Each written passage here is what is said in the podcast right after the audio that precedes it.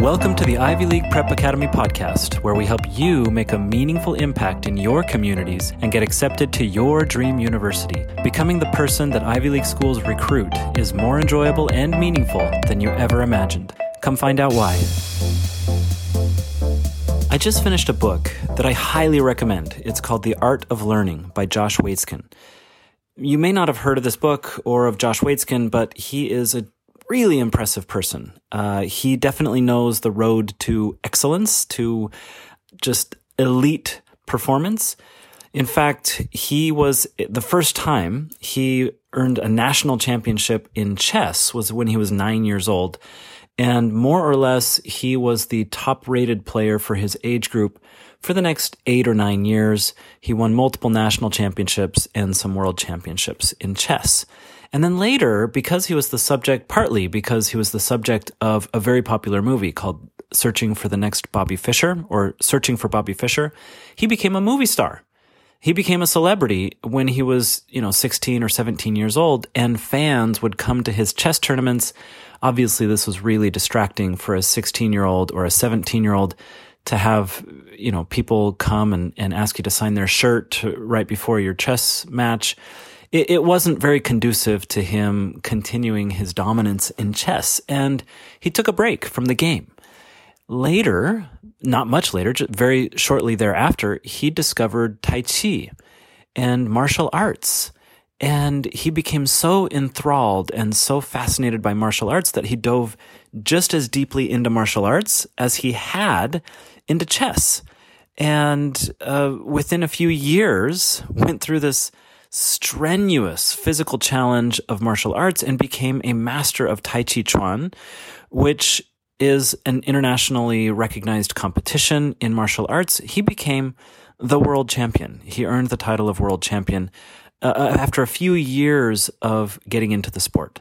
Truly, truly phenomenal. Now, he wrote a book about learning. And in the book, he says, I'm paraphrasing here, he says that yes, he's an expert in chess and, and he has spent thousands of hours studying and learning chess. And he has also spent now thousands of hours studying and developing his skills in martial arts.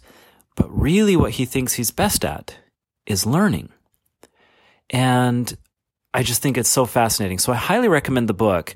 The subject of this podcast and the reason why I hit record and I'm grateful that you're here listening is because of his chapter titled The Downward Spiral. In this chapter, he talks about how common it is for chess players, you know, somewhere around the three hour mark to make a mistake. And then that mistake, because they're frustrated that they made a mistake, it leads to some carelessness. They're frustrated, they try to make up for the mistake that they made. Maybe they have the lead, and then they make a mistake, and now they lost the lead. And where they should continue to play the same style and the same kind of game that they've been playing that got them the lead in the first place, because they made a mistake and they feel frustrated, and now they're no longer playing with the same lead that they had the, the previous couple of hours, they're tempted to take unnecessary risks and make more mistakes. And so many outstanding chess players, elite chess players, at this stage begin what he calls the downward spiral. Now, obviously, there are a million applications to life, but I wanted to read for the first time ever. I've, uh, all the books that we've reviewed in this podcast, I've never been tempted to read a long passage like this, but I want to read this experience that he had. So he begins on, I want to read this from page 64, and just uh, some context. At this point in the book, he is a master trainer for some young chess prodigies. He's training, I think, four or five young chess players, and he's on his way to go train one day. So we begin on page 64. He says, It was my habit to walk the two miles to PS 116 every Wednesday, planning my class and enjoying the city. One fall afternoon, I was strolling east along 33rd Street, lost in thought and headed toward the school. Everyone who has grown up in Manhattan knows that it is important to look both ways before crossing the street. Cars run lights, and bicyclists ride the wrong way down one way streets. Drivers are used to narrowly avoiding bustling midtown crowds, and most New Yorkers are untroubled by the cacophony of sirens, blaring horns, and taxis speeding 10 inches in front of our noses. Things flow pretty nicely usually, but the margin for error is slim. There I stood, within the maelstrom of the midtown rush, waiting for the light and thinking about the ideas that I would be soon discussing with my students. A pretty young woman stood a few feet away from me, wearing headphones and moving to the music. I noticed her because I could hear the drumbeat. She wore a gray knee length skirt, a black sweater, and the typical Manhattan office worker's white sneakers for the trek home. Suddenly, she stepped right into the oncoming traffic.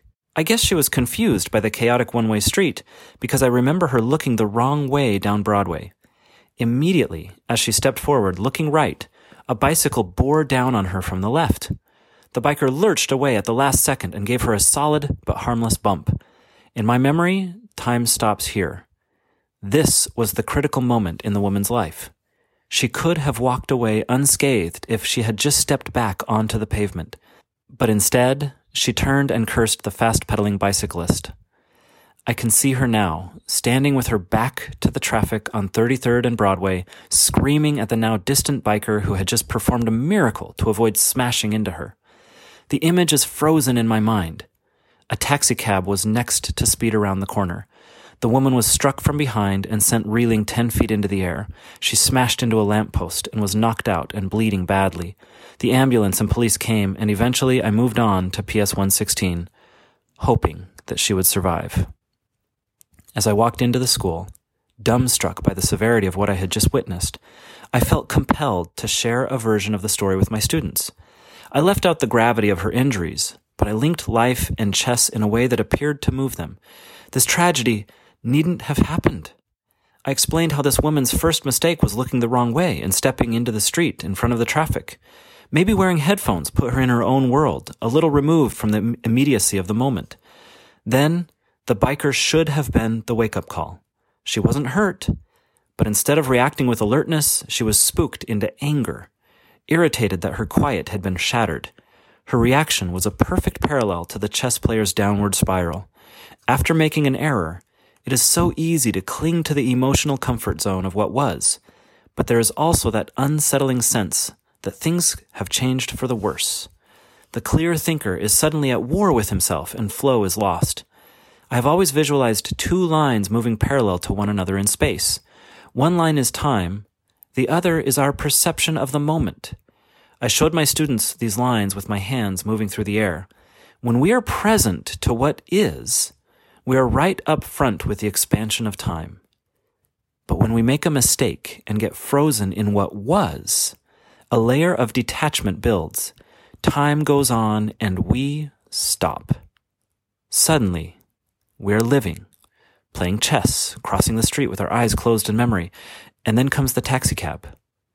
That chess lesson was surely the most emotional I've ever taught. And I just have to say, so many of us, as students, as parents, as professionals, as teachers, boy, we can so easily allow anger, allow frustration, allow our own mistakes to create this feeling of unfairness or victimhood if we feel like someone treated us poorly, even though we made the mistake in the first place. We can begin to feel that way. And then, if we're not careful, we lose the moment. We lose presence in the moment and we make the next mistake and the next mistake. And the downward spiral is real and it is dangerous. And so, what do we do about it? Well, of course, you heard from Josh Waitzkin. We need to catch ourselves after that first mistake. Take a deep breath. As you breathe, bring your attention back to this moment. Don't get lost in your frustration, in your feeling that you've been wronged, that something is not fair, that something has gone wrong, that you've lost an advantage, or anything else. That energy is not going to serve you in this moment. If you're in the middle of a chess game and you make a mistake and make a wrong move, go get a drink. Go to the restroom, splash water on your face, breathe, and come back. If you're in the middle of class or in the middle of a test or in your, you're in the middle of a presentation or something else, a discussion with a teacher, you feel like something is unfair. Don't get lost in the anger and make the second mistake and let that lead to a downward spiral. Instead, take a deep breath, get regrounded in the moment, lose the fear and the frustration that you're feeling as quickly as possible, and get back to the moment. Take a deep breath in and get back to it. On a previous podcast, I interviewed my mentor and one of my real heroes in life, Joe Vitale. And Joe Vitale is credited with really bringing the story of a Hawaiian healing practice to the world. Uh, he wrote a couple of books that really teach this method that allows you to get yourself out of the downward spiral very quickly. And what he teaches is if the frustration is inside of you, if the anger is inside of you, if you're the one who feels that something was unfair, then that energy and that feeling, that emotion, you own that. You were a part of it. In fact, you created it. Okay, so even if you feel like, well, wait a minute, it only happened because of what someone else did, think about it this way. If you're walking across your room and you kick the chair accidentally, right? The chair was not supposed to be there. And when you kicked it, it hurts and you want to blame the chair.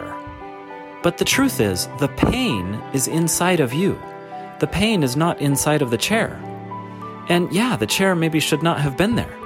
The chair might have been in the wrong place. But ultimately, the pain is inside of you. You created the pain.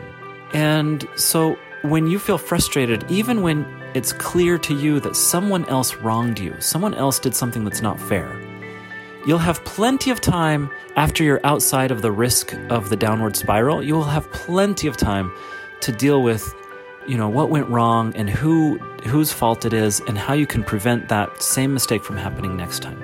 But in the middle of the emotion, if you need to perform, if you're in the middle of a chess game or the middle of a test in school or the middle of a conversation that's important with a teacher or a counselor or a friend, if you're in the middle of that and you can't afford the downward spiral, don't allow your first mistake to create the frustration that's going to lead to that downward spiral. So, how do we do it? What did Joe Vitale teach? He teaches, and I can vouch for this, I've taught it many times and I've used it countless times in my life. He teaches that think about it this way even if it doesn't feel like it in the moment, the reason why you feel that pain is because you were a part of it on some level. On some level, it triggered you. You feel it's unfair. You feel angry. On some level, you own that anger. It's within you. And if you can at least just acknowledge that you helped create it, you were a part of the creation of that anger that unfairness, that feeling of frustration. If you can acknowledge that you are a part of the creation, then you can quickly say to yourself four things I'm sorry. Please forgive me. Thank you. I love you. now that sounds crazy, but this is actually a Hawaiian healing mechanism, a Hawaiian mantra called Ho'oponopono. Uh, these four phrases, of course, we use English when we say them, but Ho'oponopono is this idea that was made famous from a Dr. Hew Len. Uh, actually, his full name is E. Haleakala Hulin, but can, we can call him Dr. Hew Len. And Dr. Hew Len did some amazing things with it. We won't get into it here. Later, Joe Vitale wrote books about Dr. Hew Len and what he did.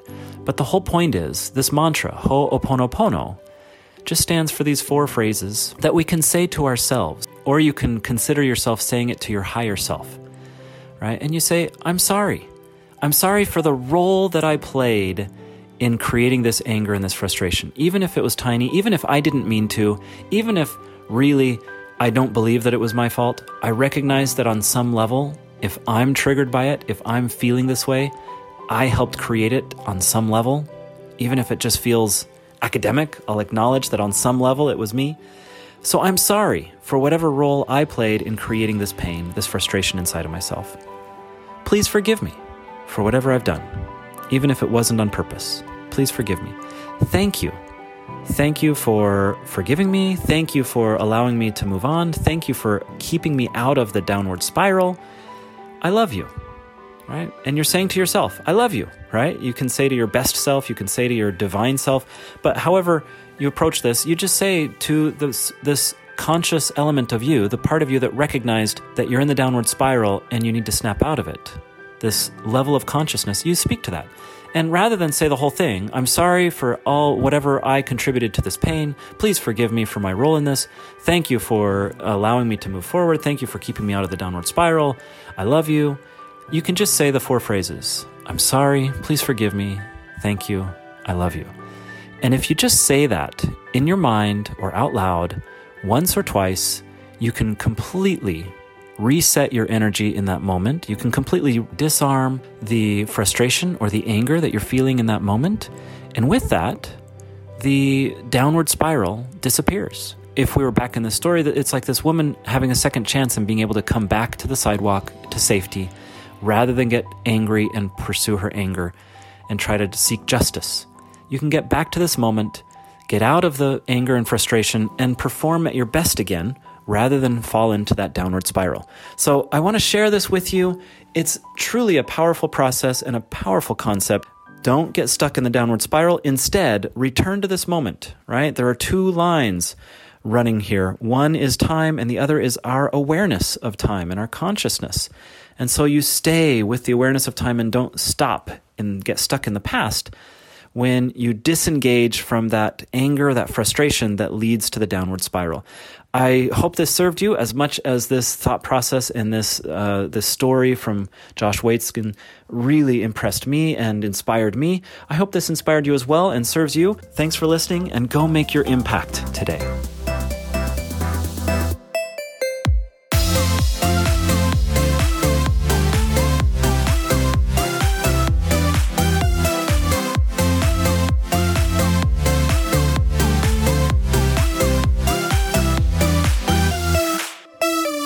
Music for this episode came from We Are Here by Declare P. I'm Steve Gardner. If you like what you heard, please subscribe and share with a friend. Thanks for listening.